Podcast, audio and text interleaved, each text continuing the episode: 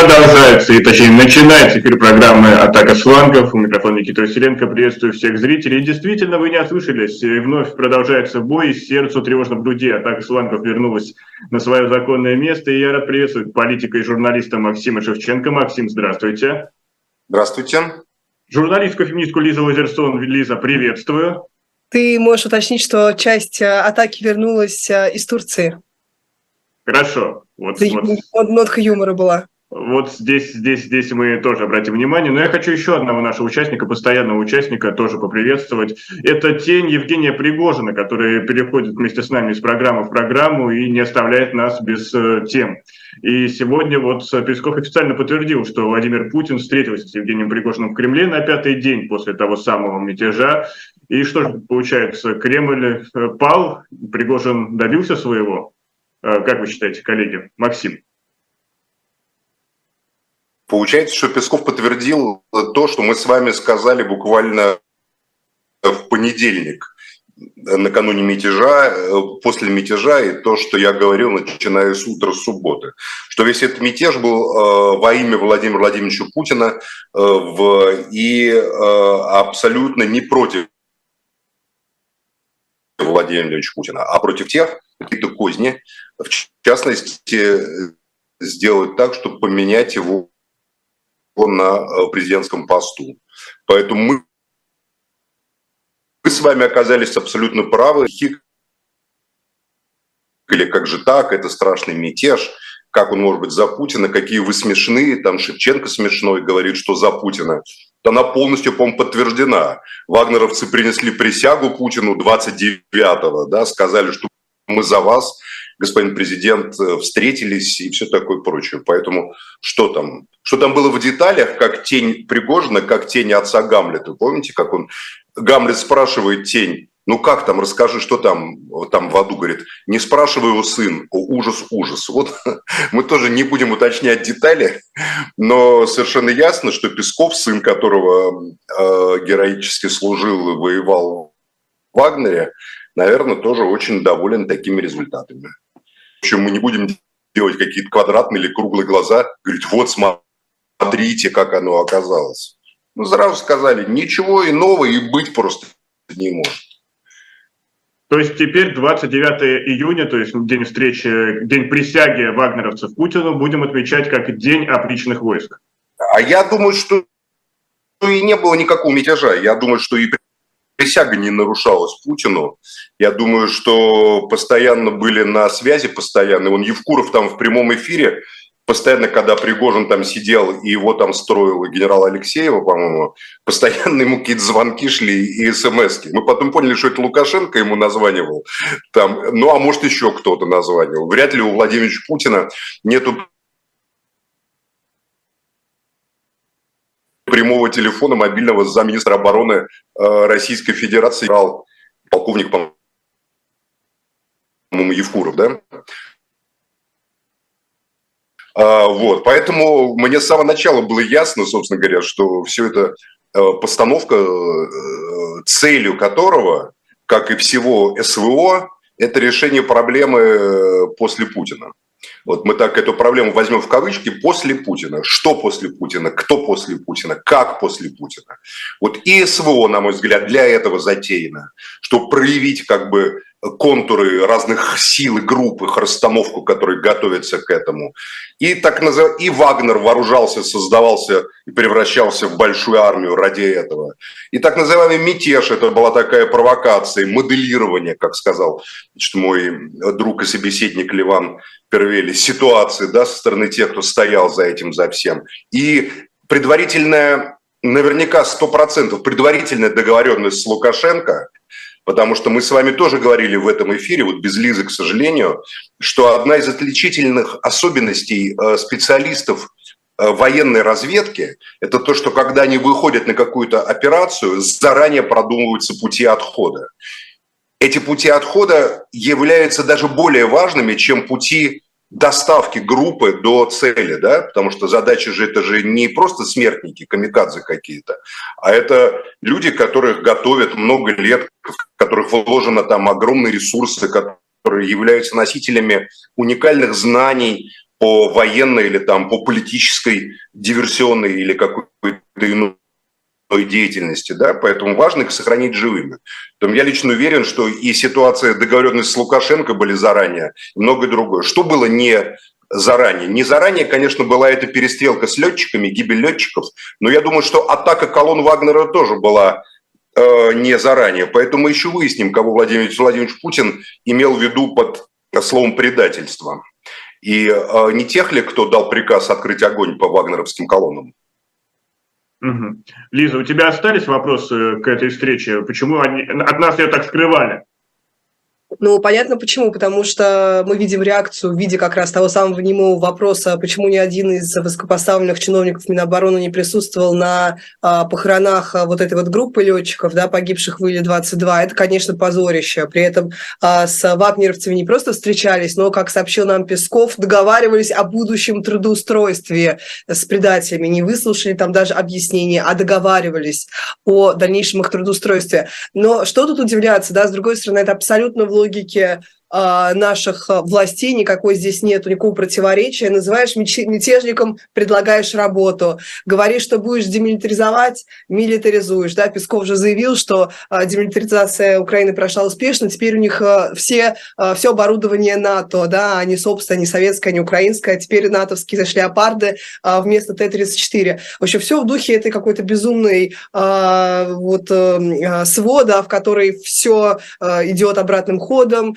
в которой азовцев меняют на Медведчука, и вот все вот в этом, знаешь, безумном таком, на самом деле, абсолютно антипатриотическом и абсолютно раздражающем патриотический лагерь ключе. Но что, я должна сейчас этому не радоваться и говорить, плохо ведете СВО, предаете... не мятежники они никакие, Лиза, ну не мятежники, ну уже спустя месяц почти. Можно уже говорить, что они не мятежники, их никто не прощал, потому что их никто всерьез ни в чем не обвинял. Это никакой не мятеж. Не мятеж, не метеж, мютеж, как угодно это не называйте. Что вы твердите эту свою мантру, что их кто-то помиловал? Но, но вот, они вот, исполняли приказ, они исполняли приказ, который им дало вышестоящее начальство в погонах а которому дало еще большее начальство приказ действовать так, как они действовали. Поэтому это не мятеж, это было выступление в поддержку Владимира Владимировича Путина. Точка. И 29 июля он их поблагодарил за хорошую работу. Прекрасная работа, рейтинг Владимира Владимировича явно очень сильно повысился. Кого да. волнует нахрен какой-то рейтинг, Лиза? Кого волнует рейтинг? Имидж, имидж человека волнует. Тот он сразу побежал в э, Дагестан, в Дербент, пригласил к себе девочку э, и бросился к толпе, нарушая карантинные законы, которые он вообще, э, значит, которым он всегда соответствовал, которые он никогда не нарушал, потому Никого, что... Никого никакой рейтинг не волнует. Какая-то более страшная угроза для него возникла, что теперь надо показать, что ты с народом. И, знаешь, знаете, вот пандемия и коронавирус уже не выглядят таким страшным, что-то, видимо, изменилось. Окей, мы можем не считать их мятежниками, версия про то, что был приказ, это чисто версия Максима Шевченко, она интересная. Ерунду Так, Максим завис на слове ерунду, вы говорите, Лиза. Говорите просто. Так. Вы говорите просто, вы говорите, Путин вам все рассказывает, а вы как будто слышите и говорит, мы им давали деньги, мы им давали деньги, мы им давали оружие, мы их вооружали. Это наше, Путин вам рассказал, это наше детище, мое детище. Я им давал деньги, я им из бюджета вооружал там танками, оружием. Поездка в Дагестан – это чтобы тему перевести, чтобы показать, что он жив-здоров и не боится. Потом это, возможно, просто плановая поездка. Понимаете, в Дагестан, в Дагестан, в котором базируется, между прочим, корабли, которые пуляются калибрами по Украине из Каспийского моря. Поэтому, может быть, он и не в Дагестан ездил, а на эту самую Каспийскую флотилию. Чего вы взяли, что он Дагестан? Это вам э, показали такую картинку. Мы не, мы не знаем, на самом деле, куда он ездил, понимаете, по большому счету в Дагестане. Он, он вам не обязан отчитываться в этом. Никакие рейтинги его не волнуют вообще. Это не имеет никакого значения, потому что никакой электоральной ситуации в России нету. Рейтинги не нужны ни для кого.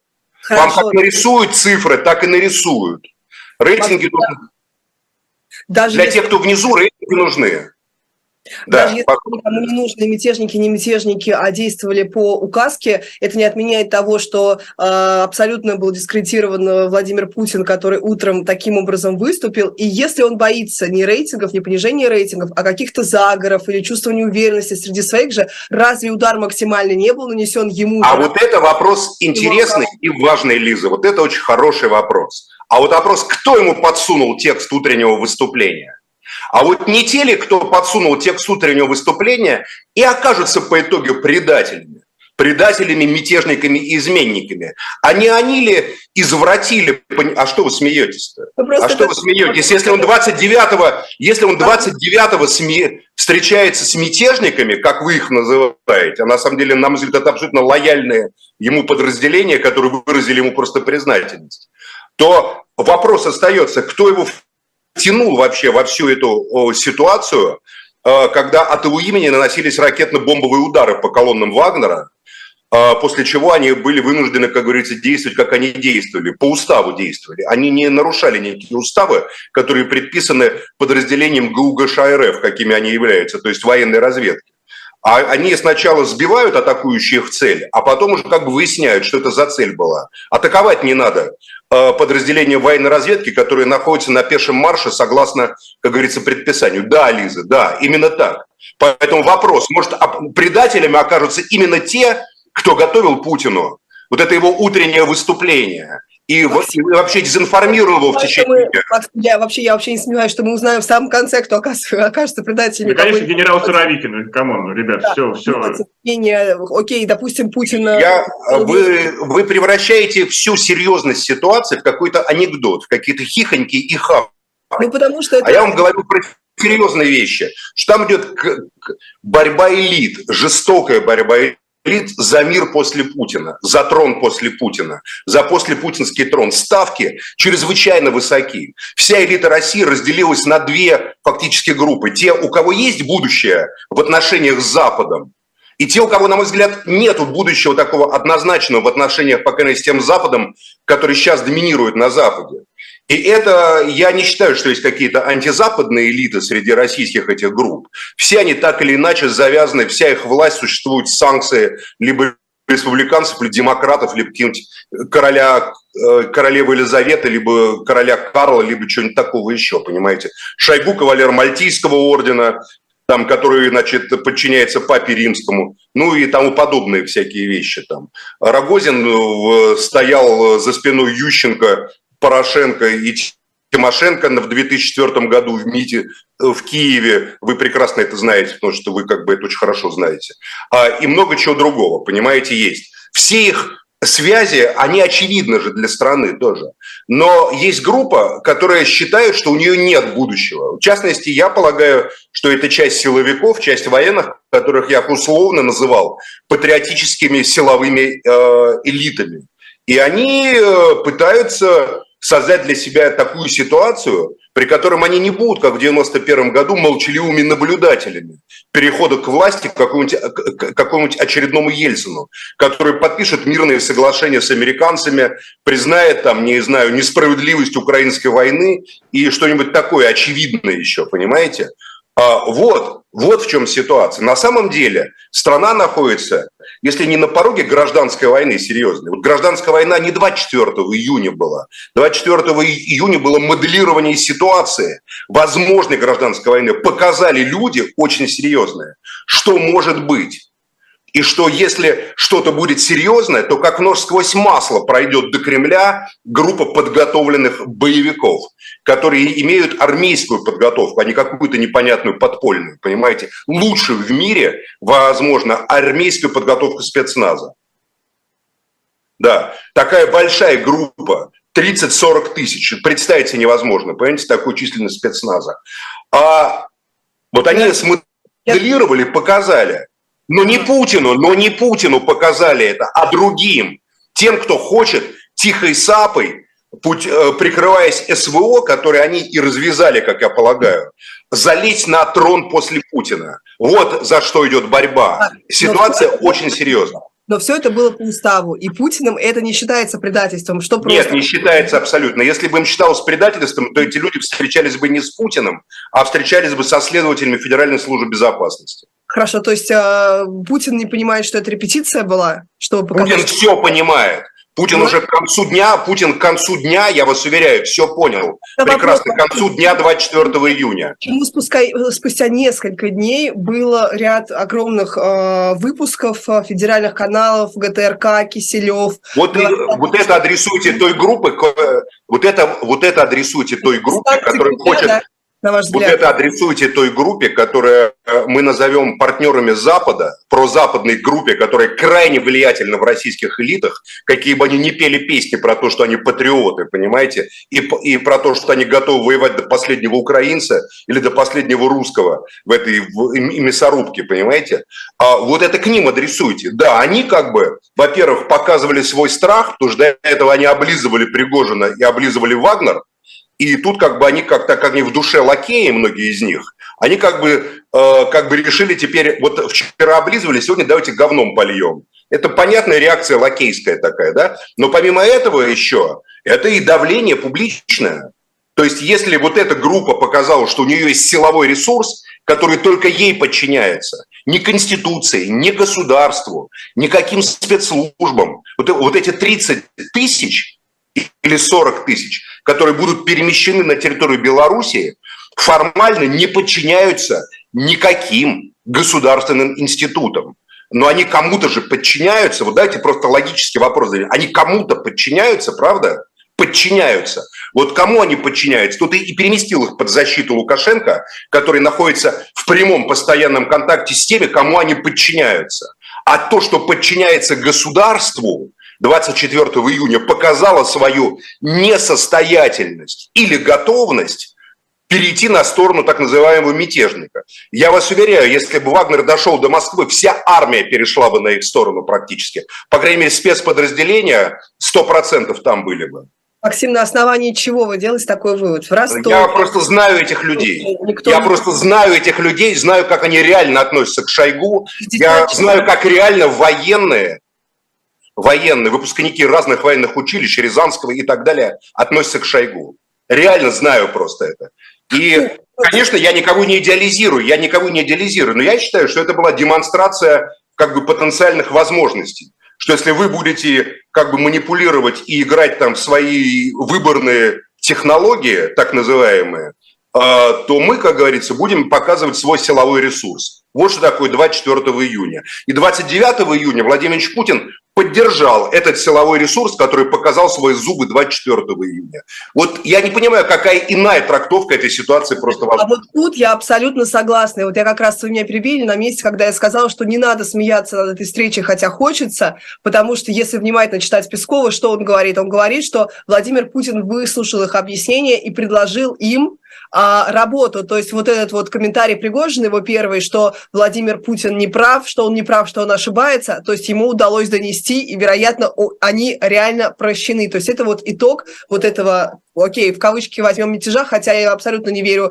э, в э, цепочку, которую логическую, которую вы выстраиваете, хотя бы потому, что вот эти вот... Э, Они прощены уже были к вечеру 24-го, поверьте, когда Путин понял, что те, кто его вынудил зачитать первое а обращение о мятеже и есть настоящие предатели. Хорошо, я вам еще раз говорю, вот помните, когда у нас все наши каналы пропагандисты молчали, они день молчали, просто молчали. А кому они подчиняются, эти каналы и пропагандисты? Вот дальше выстраивайте просто причинно-следственную связь, кто курирует, кто курирует кто курирует все каналы и всю пропаганду, Лиза, вы же прекрасно это знаете. Администрация президента, все прекрасно. Вот, ну не только, там есть разные подразделения в администрации президента, но в целом вы совершенно правы. Вот вам и ответ на вопрос. Почему они молчали? Потому что не они определяют, что им говорить. Я это прекрасно знаю. А определяют им сверху и те, кто сверху не имел позиции. Это тоже результат 24 июня. Показывает, что те, кто находится на ключевых местах, не имеют позиции, а выжидают ситуацию, чтобы лечь под ситуацию. Хорошо, но как, каким образом так получилось, Максим просто разбивает вашу логическую цепочку, каким образом так получилось, что они легли под ситуацию таким образом, что официальной позиция оказалась мочить Пригожина, называть его предателем, э, вытряхать его... Нет, официальная позиция не такая. Как же официальная такая? позиция – это позиция президента. А официальная позиция – это 29 июля. Это не а официальная, официальная, а официальная позиция в этой стране – это только позиция президента Российской Федерации а Владимира Владимировича Путина. Владимира Владимировича Путина. Официальная позиция, другой не может быть тут официальной позиции. Если ваша позиция, э, если вы государственный какой-то элемент, и ваша позиция не совпадает с позицией Владимира Путина, то значит, эта позиция неофициальная, а не говорю, что мятежная, но как, но как, но как, но как минимум фронта. Почему вы считаете, что часть путинской аристократии не способна на фронту? Если часть аристократии Людовика XIII э, была способна на фронту, понимаете, против его малолетнего сына?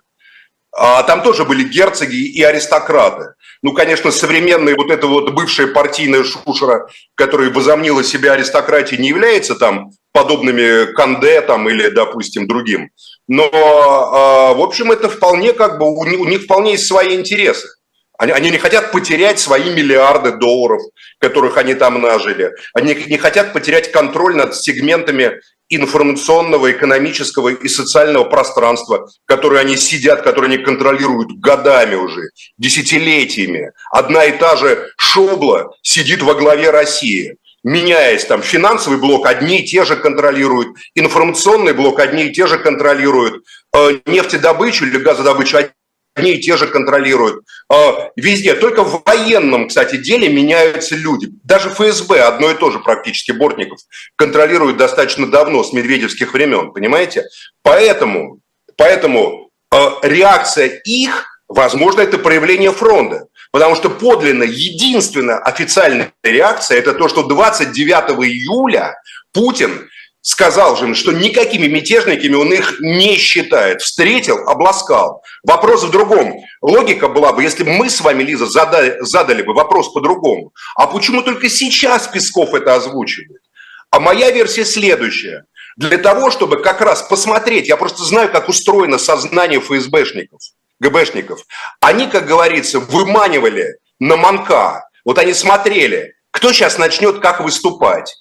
С 29 июля они уже прекрасненько все знали.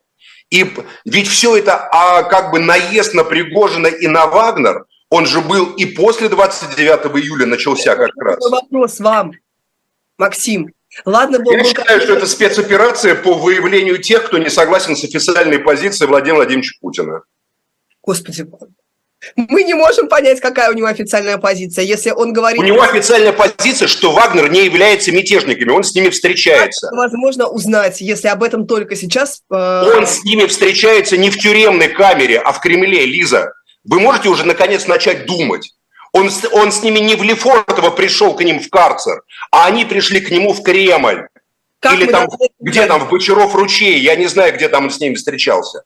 Он с ними встречался как с почетными, уважаемыми и любимыми и дорогими гостями, а не как с мятежниками. Так, а почему у нас э, в прессе одна позиция, а в куларах другая, Максим? Ну я, ну, я, ну, я, ну, я не могу одно и то же повторять по ну, по сто раз, пожалуйста. Я, абсурдно, посмотрите то, что просмотрите последние 10 минут передачи потом. Давайте Хорошо. здесь поставим, поставим паузу. Возможно, те, кто, для Лизы еще раз, возможно, те, кто руководит прессой, не согласны с официальной позицией президента. Точка. Вас так устроит? Предатели, предатели где-то они есть. Предатели, давайте. предатели, давайте, предатели и предатели. Но ярлыки пока навешивать не будем, хотя мы имеем будем. относительно право как оценочное суждение это все выдавать. Ну давайте я напомню, что это программа «Атака с флангов», Максим Шевченко, Лиза Лазерсон, и мы скоро вернемся после небольшой рекламы. Оставайтесь с нами.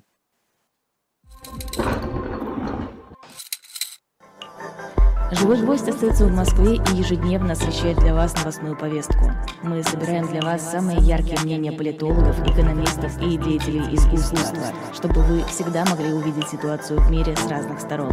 Поддержите нас в это непростое время, чтобы мы могли развиваться и дальше. Как это сделать? Переходите по ссылке под трансляцией или воспользуйтесь QR-кодом, чтобы оставить свой донат.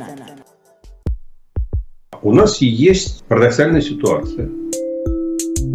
Это непросто, потому что останется в истории. Ну, Владимир Борисович, вы прям как ребенок. У вас есть лучшие средства обороны? Нету.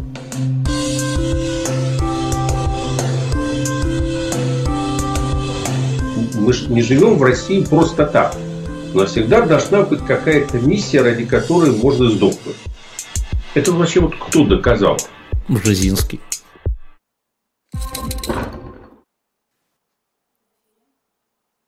Продолжается программа «Атака с флангов». У микрофона Никита Василенко. И, как всегда, на своем месте Максим Шевченко и Лиза Лазерсон. Я напомню, что надо нас поддержать, обязательно поддержать лайком, поделиться этой трансляцией с вашими друзьями, близкими, не знаю, еще с кем-нибудь. Обязательно третьим лицам передайте ссылку на эту трансляцию. Ну и просто зайдите в магазин shop.diletant.media, где сегодня вас ждет а, мой персональный выбор, роман «Кремулятор». Я много о нем говорил, делаю передачу «Книжное казино».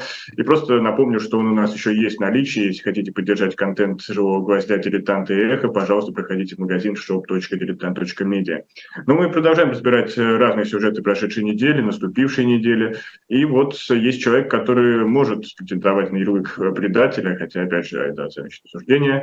А, Раджат Таип Эрдоган в ходе переговоров с Зеленским в Стамбуле принял решение вернуть командиров Азов Стали. Вот Максим Шевченко в своем телеграм-канале «Макс атакует» уверяет, что это было сделано по согласованию с Кремлем. И это явно не, имидж, не имиджевая потеря России. Разве это так, Максим? Можете объяснить свою позицию? Да, только не Азов стали. Командир Азов стали это Ренат Ахметов. Когда... Э, да, простите, обороны Азов стали. Командир батальона, запрещенного в войске Азов. Да, да, да. Да, значит, да, я могу объяснить свою позицию крайне легко. Дело в том, что эта кровопролитная бойня, она утомляет всех. А, и несет в себе угрозы, особенно по мере приближения к 2024 году и, и так далее. И, и многие хотели бы ее закончить. И в России, поверьте, и в Украине, но непонятно, и в, в США для американцев это просто угроза достаточно серьезная, потому что победа Украины блистательно не предвидится, ослепительной. А не победа будет использована, безусловно, Трампом, там, Маском и Такером Карлсоном, я не знаю, для того, чтобы просто в порошок стереть Байдена и современный Белый дом на выборах. Поэтому все хотят помириться. Но как помириться? Кто будет мирить? Китай? Это дать такие Китаю такие дивиденды положительные, понимаете, такие просто, это никто не согласится, потому что тот, кто мирит, тем более в Европе, тот потом как бы и становится сверху над схваткой. А Китай слишком большой, слишком мощный для этого, слишком является центром мира. США не может, это сторона конфликта. Евросоюз не может, это сторона конфликта. Значит, надо найти того, кто не является стороной конфликта и является соразмерен участником России и, и Украине. Это Эрдоган, на мой взгляд. На мой взгляд, это еще второй есть полюс, это Папа Римский, который дает такой фон, как бы давайте такого кота Леопольда, как бы давайте жить дружно, викарий Христа и наместник Бога на земле, значит, там апостола Петра, в общем, говорит, там все, мы за мир, за мир, за мир. Эрдоган соразмерен. Турция мощная страна. Но проблема в том, что последний год Эрдоган позиционировался как друг Путина. Друг Путина, все, даже его президентская кампания была фактически под лозунгом «давайте не будем рвать дружеские отношения с Россией». Эрдоган там и атомная электростанция, и Южный поток, и С-400. И, в общем, ну вот все, куда ни плюнь, и отказ от, от поддержки санкций натовских и западных, да? Но кроме но Эрдогана надо как-то продвинуть в посреднике. Для этого надо как-то продать населению Украины, что именно вот Эрдоган, который является другом Путина, будет посредником в этом переговорном процессе. Как это сделать? А, это сделать может только одним способом. Можно каким-то образом а, показать населению там, Украины, которая истекает кровью да, в этой войне, там, и в каждой украинской семье есть убитые, там, не знаю, мужчины, отцы, братья, дети и так далее. Что вот именно вот Эрдоган, он как бы вот э, поссорился с Путиным и сочувствует, значит, Украине. В этом и Россия заинтересована. Поэтому я просто не верю ни одной секунды, что при наличии таких огромных проектов, которые есть между Россией и Украиной, системных, стратегических, при наличии общих зон интереса, каким является Кавказ, допустим, Южный там и многое чего другое, Эрдоган вдруг пойдет ради каких-то мифических азовцев, которые на самом деле никому не опасны, никому не нужны, и просто а, раздуты пропагандой, из вот каких-то там солдат, каких-то неизвестно каких прямо эпических героев, понимаете? За это время Украине переданы там сотни, может быть, тысячи военнопленных, гораздо более квалифицированных и профессиональных, чем эти азовцы. И ничего, по этому поводу никто ничего не говорит. Но именно вот азовцы, которые там для Соловьева, для других стали таким как бы фетишем пропаганды, их именно вот нельзя передавать. На мой взгляд, в целом вообще как-то странно, что до окончания войны пленные возвращаются домой. Я других таких войн практически и не знаю в истории человечества. Но, с другой стороны, это и не война, а специальная военная операция. Ни Киев Москве не объявлял войну, ни Москва Киеву войны официально не объявляла. Да? Поэтому как бы даже статуса военнопленных нет у тех, кого захватывают на поле боя. Таким образом, я считаю, что по согласованию с Москвой э, Эрдоган э, поднимает свой статус, или, может, Москва поднимает и при молчаливом согласии Вашингтона в украинском обществе, в украинском народе для того, чтобы занять место посредника. Мне трудно поверить, что эта акция э, столь скандальная и на самом деле ни на что не влияющая могла быть совершена без согласования с Кремлем. Я просто в это не верю ни одной секунды. Лиза, логично. А, я согласна с Максимом. Более того, сегодня же Эрдоган заявил, что он э, готов обсуждать э, вступление Швеции в НАТО под условием того, что их скорее примут в ЕС, Турцию примут в ЕС. Мол, мы тут стоим 50 лет, стучимся вам в двери, а, давайте мы вам поможем с принятием Швеции, а вы нас примете в Евросоюз а, в контексте его такой а, роли. Но опять же, Максим, вы так говорите, как будто бы у нас вся пропаганда, вся пресса не кричала про то, что это самые непростительные. Э, это то, из-за чего война затевалась, понимаете? Нам показывали Азов, нам показывают татуировки до сих пор, как некий предмет вообще войны, как причину, что вот там националисты, вот мы с этим боремся, с наркоманами, этими татуированными людьми и так далее. Естественно, это было огромное унижение, особенно э, сам обмен, который происходил там 200 плюс э, на одного Медведчука. Э, а, тоже, Нет, кстати. это неправда. Там были еще десятки военнопленных российских вместе с Медведчуком. А, обменный курс был такой, Максим, мы все это помним. Что Я именно... не хочу, чтобы про живых людей, которых так или иначе э, спасли их жизни, говорили как про обменный курс, Лиза. Это не... Хорошо, но так получается, если Но жизнь в любом одного... случае не, не, не, не, в пользу, не в пользу России больше... был курс. Извините за это слово. А что такое есть... польза России? Что, вы, что мы про это знаем вообще? Вы рассказываете рассказывать про какой-то шум, про какой-то вой какой-то пропаганды, который вообще имеет, да кваканье лягушек имеет больше значения, чем э, шум этой пропаганды, поверьте. Вот для вас эта пропаганда имеет такое значение. Она определяет вашу картину мира, эта пропаганда? Нет, я уверен в этом. Мою не определяет. Почему тогда вы мне постоянно навязываете какую-то бессмысленную дурацкую пропаганду? Что потому мы ее обсуждаем? Она... Потому что она шизофреническая, потому что сначала преподносится один официальный... Слушайте, им Потом... скажут сегодня вот им скажут сегодня ругать Азов, а завтра им спустят методичку, они будут хвалить Азов. Да перестаньте. Я очень... Максим, я очень жду, когда они будут хвалить Азов действительно. Но, не, они деле... не будут, конечно, это делать так напрямую. Но, в общем, э, так или иначе, так или иначе, мы можем дожить до интересных событий, понимаете. Был момент, когда Ахмад Хаджи Кадыров был э, человеком, за объявившим газоватый джихад и лидером боевиков и террористов в Первую войну, а, а потом стал надеждой России и героем России. В целом достойный человек был Ахмад Хаджи, я его знал, лично достаточно неплохо, понимаете? Ну, в общем, я, мы видели даже в 90-е годы разные пертурбации разных образов, поэтому я ничего не исключаю в этой жизни.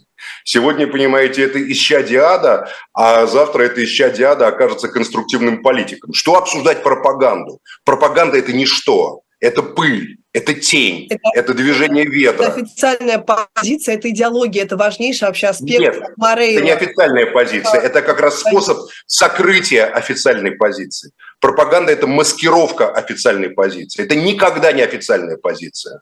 Официальная позиция высказывается только официальными лицами, а ни в коем случае не э, спичрайтерами, э, какими-то спич, ну не райтерами, а вот говорунами в этих студиях. Понимаете? Причем тут это?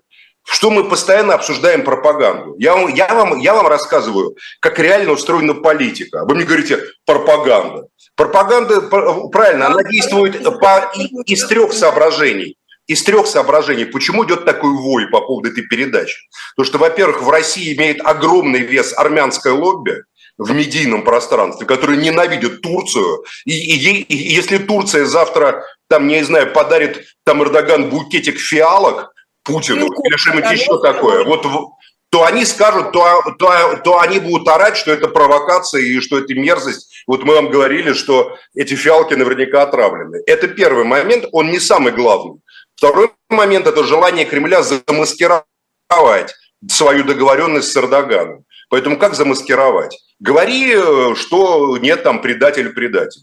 И третий момент – это наличие такого шизоидного в социальных сетях информационном пространстве шизоидно-параноидального э, группы разгневанных патриотов, которые готовы хотят вести войну до последнего русского, до последнего украинца ради каких-то абстрактных идей реконструкции то ли Российской империи, то ли я там не знаю чего, понимаете? Вот и все. Это все три группы не имеют никакого отношения к реальной позиции Кремля и к реальной позиции власти. Это просто шум. Нет, а мы прекрасно понимаем, но вы понимаете, им-то всем вот разгневанным патриотам, как вы говорите, им же предлагалась какая-то картина так называемого русского мира, русской ириденты, за которую они там э, собирали. Кому волнует, что им предлагалось? Да. Им предлагалось, а они да. сидят и собираются в библиотеках, да и то им... Да и то им в книжных магазинах теперь даже крайне правых не, не разрешают собираться, как Стрелкову в Питере в Листве. Понимаете, кого волнует, что им предлагалось и что им не предлагалось? Чем мы обсуждаем постоянно какие-то пиар-мероприятия непонятно кого, Лиза? Интересно. Ну, это другой вопрос. А... Но это имеет отношение к реальной политике. Пиар, а... пиар, вы сами занимались всю жизнь пиаром, вы специалист по пиару. Вы знаете, что пиар – это э, как раз задача его не представить, как оно на самом деле, а сформировать определенный образ в сознании там аудитории, массовой, вероятного противника, кого угодно. Про это говорим. Почему создают сначала один образ, а потом приходится, что потом с этим образом делать? Все это отменяется. Только в этом вопрос, понимаете, в отсутствии последовательности, в какой-то вот э, шизофреничности, как я это... А ничего не отменяется. А ЗОВ по-прежнему запрещенная экстремистская группировка. Ничего не отменяется. А что передали? Ну, Эрдоган. Да ну, плевать Эрдогану на то, что про это думает Стрелков там или э, там, я не знаю, кто-нибудь еще. Стрелков хотя бы не армянское лобби, раз он так против Нет, Эрдогана? он разгневанный патриот. Армянское лобби – это другое. Хорошо. Вы прекрасно знаете, кто армянское лобби. Мы, мы согласны. И это не Стрелков. А, по поводу вот тех самых а, облав в книжном магазине «Листва», знаете, вот вы говорите, какое-то отношение имеет, а на самом деле в чем здесь э, обида-то вот этих людей? Это абсолютно искренние какие-то подростки, запутанные, которые там были воспитаны с 14 года на этом спутнике и погроме, и им и в голову не приходит как бы подумать, как так получилось, я с вами согласна, что а, до сих пор вот те самые статьи спутника и погрома, которые про танки на Киев, да, за которые он был заблокирован, до сих пор нужно читать под VPN, членам. Друзья мои, вот э, посетители э, магазина книжного листва, которые думают, что сейчас э, к вам, к русскому национализму, очень лояльны и обратились. Посмотрите, пожалуйста, на нашивку этого росгвардейца, или кто вас там обыскивал, с надписью «Своих не бросаем». Просто помните, что свои – это не вы, а вот Виктор Медведчук, например, которого на азовцев и поменяли. Вот, просто это вот месседж, который я... Я хочу... просто, Лиза, хочу, чтобы вы как бы не оскорбляли и не недооценивали посетителей Листвы.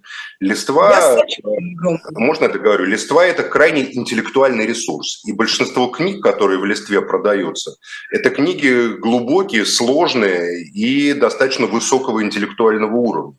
Поэтому считать, что это какие-то просто заблудившиеся дурачки, которые не знают, что, что куда, последователи там, значит, э, Э, спутника погрома, это глубокое заблуждение. Это целое направление, крайне правое русской интеллектуальной мысли, э, которое, на мой взгляд, вполне репрезентативно и на очень высоком уровне представлено в современной интеллектуальной, политической и геополитической культуре России.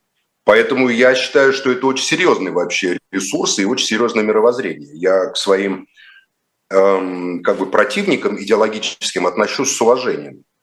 Не полагая их дурачками, а полагая их э, способными на создание серьезных концептов, которые защищают идеи фашизма, защищают идеи крайне правого империализма, защищают идеи э, вообще крайне правой диктатуры какой-нибудь националистической. И это не шутки совсем. Это не шутки. Это на самом деле, и эти идеи поддерживаются многими силовиками, эти идеи поддерживаются многими э, финансистами, богатыми, состоятельными людьми разных национальностей. Поскольку, как мы помним по определению Георгия Димитрова, фашизм является и инструментом господства самых реакционных шовинистических сил в интересах финансового капитала. Да, и, и, да. и что, да, я, я согласна что, с тем, поэтому что... вы, когда вы называете кого-то там заблуз... забл... заб... Заб... заблуждающимися, вы должны просто признать, что понять, что те, кто ходят и читают книги из листвы, многие из которых крайне интересны и крайне э, хорошо написаны, и интересно поднимают темы. Это люди не заблуждающиеся, а это люди убежденные и уверенные в себе. А, огромный, огромный процент а, посетителей магазина «Листва» – это молодые хипстеры, студенты. Это вот паства, не знаю, телеграм-канала Романа Юнимана, условно, да, и обыкновенный царизм, спутника погром и так далее. Просто это понятная мне аудитория. Я брала там интервью у всех этих… Обыкновенные хипстеры и студенты когда-то были основным материалом для формирования боевой организации партии эсеров. Вот. Она, она, она формировалась не из аристократов и не из крестьян. Она формировалась именно из студентов и хипстеров. Мне хочется, чтобы они не обманывались, Максим, они заблудшие, потому что они обманываются в отношении государства, да, мнение Это правда, это правда, они обманываются посадят, у них у первых будут обыски. И вот вспомните историю 2014 года и программные тексты «Спутника» и «Погрома», да, вот, которые до сих пор говорю под VPN. Просто подумайте об этом и поймите, что э, никто вашу риторику здесь не воспринял, а силовики, которые вас искренне, как вы говорите, читают и интересуются, приходят к вам с обысками. Ко мне, э, к листве имеете? Да. Давайте перейдем к другой теме.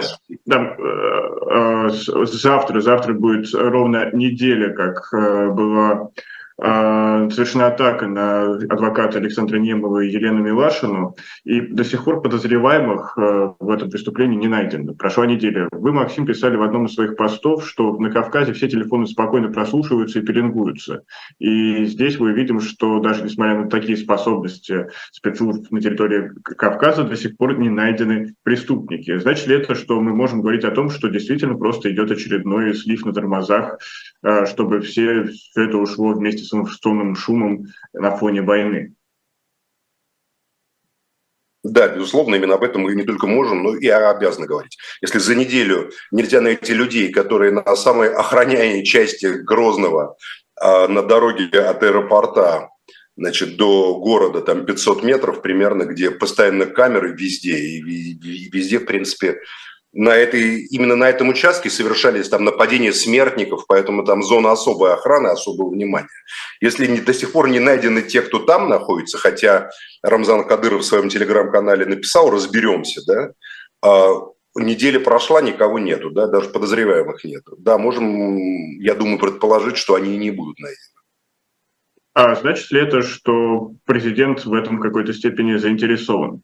Потому что ну, как, кому? Вот президент чего? Президент Российской Федерации э, что он не хочет рисковать. В избиении Елены Милашиной, в избиении нет, Елены нет, Милашиной, нет, нет. в отмывании ее зеленкой и в чем заинтересован? Нет, он Заинтер... в этом заинтересован не в сокрытии преступления, поскольку за ним могут стоять его хорошие соратники, назовем их так. Я не думаю, что Рамзан Кадыров стоит за этим преступлением. Я думаю, что это кто-то из окружения Рамзана Кадырова может стоять за этим преступлением. Но может это Я вообще думаю, что это преступление, Даудов, что это, что, это, что это преступление свидетельствует... Нет, а, нет, Адам Делимханов не может стоять за этим преступлением. Я не знаю, кто, но просто кто может организовать в Грозном такое нападение и потом позволить нападающим уйти безнаказанными. Я думаю, что, ну, я не знаю, естественно, ситуации, я не отслеживаю, но мне кажется, что, возможно, и информация о плохом самочувствии Рамзана Кадырова, которая последние месяцы муссируется, не так уж и недостоверна. И кто-то, возможно, решив, что Рамзан Ахмадович уже слаб и, как говорится, тяжело болен, решил э, подтолкнуть ситуацию в своих интересах. Потому что, конечно, я не понимаю, какой смысл у людей отбер... бить их, сказать «дай пароль от телефона», а потом эти телефоны не забрать. Мне вообще это кажется странным. То есть, значит, целью не было отбор телефона. Вот я слушал внимательно выступление Елены Милашиной, когда утром был, значит, у двух Елизавет, да, в прямом эфире, значит, утром. Потом выступала Елена Милашина. Крайне интересное выступление. Им говорили, скажи пароль, скажи пароль. Ну, казалось бы, если тебе нужен телефон, возьми, отбери телефон и уедь куда-то, да, а потом пытайся этот телефон взломать, взламывай. Что за телефоны, какой они модели. В принципе, любые телефоны, даже Apple, взламываются так или иначе. А, там одни сложнее, другие тяжелее. Но какой смысл так вот публично избивать, а потом даже телефоны не отобрать? А, поэтому тут в этом деле вообще много странного. И а, ждем, ждем результатов. Рамзан Кадыров пообещал, он человек, конечно, это он написал. Лиза, ты веришь в скорое разрешение этого дела в плане того, что найдутся Прием. подозреваемые? Прием. Да, мы вас слышим, Максим. А, я не знаю, что думать. Э, ты знаешь, вот э, всех обнадежила же, да, первая реакция, что э, абсолютно по всем фронтам было огромное осуждение, но мне кажется, не нужно здесь уповать на какую-то а, на какое-то такое скорое, скорое, быстрое решение. Мне кажется, вообще, почему это, почему такой заход возник? Вот многие связывали его как раз с мятежом а, что теперь э, Путин и значит, официальная власть не хочет каких-то а, а, таких вот неконтролируемых вспышек насилия, да, не согласованных, не санкционированных, что все должно быть в рамках закона. Абсолютно все патриотические паблики про это писали, но мне кажется, что это говорит нам вообще об, об, о, о, о чем-то другом. Вот я хочу попробовать вам э, рассказать, я э, думаю на эту тему, это публичная реакция, которая меня, которая была выдающейся и обратила всех внимание. Вот смотрите, сегодня у Ильи Яшина вышел такой программный, можно сказать, текст э, в отношении вот этого дела, и он вспоминает свои предыдущие тезисы про Кадырова, про Чечню, что Чечня, значит, там э, Кадыров узурпировал власть, у них иерархическая э, силовая абсолютно модель такая не, не вне правовая, да, все решает сила, где все решает воля Кадырова. И это подрывает стата, это подрывает как, это, как там написано, в общем, это подрывает вообще, создает огромную угрозу государственности российской. Но за 22 и 23 год произошло столько всего, что, ну, давайте согласимся, что это никаким образом сильно не выделяется по отношению к другому. Да, вот только что мы видели, как Но, же самое. Да да, который Абсолютно был у Елены Милашиной. Я всегда говорил, все готовы, «Эхо Москвы» готово обсуждать на прополую с утра до вечера вместе с «Дождем» Чечню, но не обсуждается при этом там другие, Челябинская область, Свердловская область, Московская область, Максим, где беспредел, произвол не хуже, чем в Чечне, понимаете? Теперь как бы вот то, что мы называли словом «кадыризация», теперь она, конечно, отгнала полностью всю Россию. И чем вот это дело про девочку, я имею в виду, которую там в очередной раз вернули домой, он сидит, спрашивает, ее лечили, предположительно, как говорят правозащитники, лечили а, от а, лесбиянства, и она там аж кивает, да, все хорошо, да, могу выходить в магазины. Все это мы уже видели. В любой другой момент это бы у нас вызвало такой всплеск, такую реакцию. Или тоже молодой человек, тоже, про которого писали, что он гей, помните, которого в Домодедово буквально похитили сотрудники правоохранителей, московские плюс чеченские, вывезли обратно, теперь его след исчез. Убили его, мы это не узнаем, возможно, об этом напишет Елена Милашина, да? А в любой другой момент это было бы просто ну, буря... А, Я просто достала, Лиза, то, что на чеченцев, меня достало то, что этот прекрасный народ, чеченцы да. постоянно обсуждается в контексте каких-то геев и пьянок. Других тем, что ли, нету про чеченцев? Не Понимаете, про... других, как только возникают чеченцы, сразу каких-то извиняюсь, голубятню э, суют как бы в контексте обсуждения чеченцев. Надоело это, надоело, надоело, надоело. Нет, вот постоянно, просто последнее время дискурс чеченцы, чеченцы, это э, и постоянно обсуждают, как у них там в Чечне лесбиянки и геи себя поживают. Других нет сюжетов у вас, понимаете? Потому что их избивают. Либеральные журналисты. Надоело это вот, вот так. Новые газеты. Да, больше нигде их, понимаете, а в заводском фабричном поселке, в заводском фабричном поселке под Саратовым, как у вас там поживают геи а и лесбиянки? Я думаю, если там, я думаю, если выяснится, если выяснится, что какой-нибудь мальчик, я думаю, если выяснится, что какой-нибудь мальчик гей, то мало ему не покажется. Пацаны ему там в этом поселке, но только об этом не будет эхо Москвы рассказывать. Мало, между мало Огромная не систематически. Идет просто травля чеченского, травля чеченского народа, травля. Его идет а, стигматизация, стигматизация чеченского народа. Он привязывается к проблеме геев и лесбиянок. Это просто а сейчас рассказ, про... который имеет никакого... А сейчас еще привязывается к проблеме избияния Елены Милашиной, чудовищного, ужасного, злодейского, не имеющего ни малейшего оправдания. На больное, на больное давите. Вы помните наверняка, как Елена Милашина на этом моменте расплакалась, сказала, что ей бы очень не хотелось, чтобы такая стигматизация, такая связка проходила, потому что и в избиении геев, там, на пытках винит Елена Милашина и все мы не чеченцев, как вот чеченцы, а, а винит конкретную систему, конкретную силовую систему похищений и так далее. Но вот мой тезис был... Слушайте, обсуждайте жизнь геев, обсуждайте жизнь геев в Читинской области. Насилие, пытки. Где АУЕ господствует. В Читинской области, в Читинской области, поверьте, пытают геев и лесбиянок и избивают их побольше, чем в Чечне в разы. Но это никому не интересно, это никто не обсуждает. Потому что Читинская область, где АУЕ, запрещенные в России, правят фактически на местах, не продается в России и за границей. Никто не дальше пальцем не всякий покажет, где находится Чита. То есть вы обвиняете журналистов «Новой газеты» в том, что они делают заказные материалы, которые продаются... Нет, я считаю просто, что тема защиты геев и лесбиянок – это тема, которая очень хорошо на Западе идет просто на ура, на 5 с плюсом. Журналисты «Новой газеты» абсолютно храбрые люди, у них есть совершенно разные материалы. Но эта тема осточертела, если честно.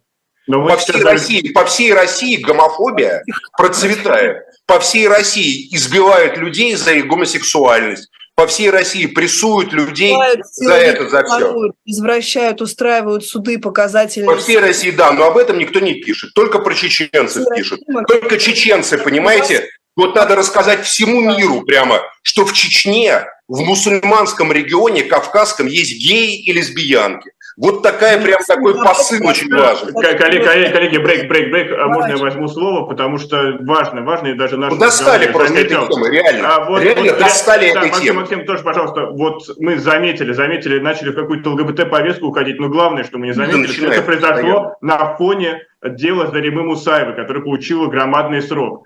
И вот, вот это дело, оно затерялось на фоне вот этой истории с избиением журналистов.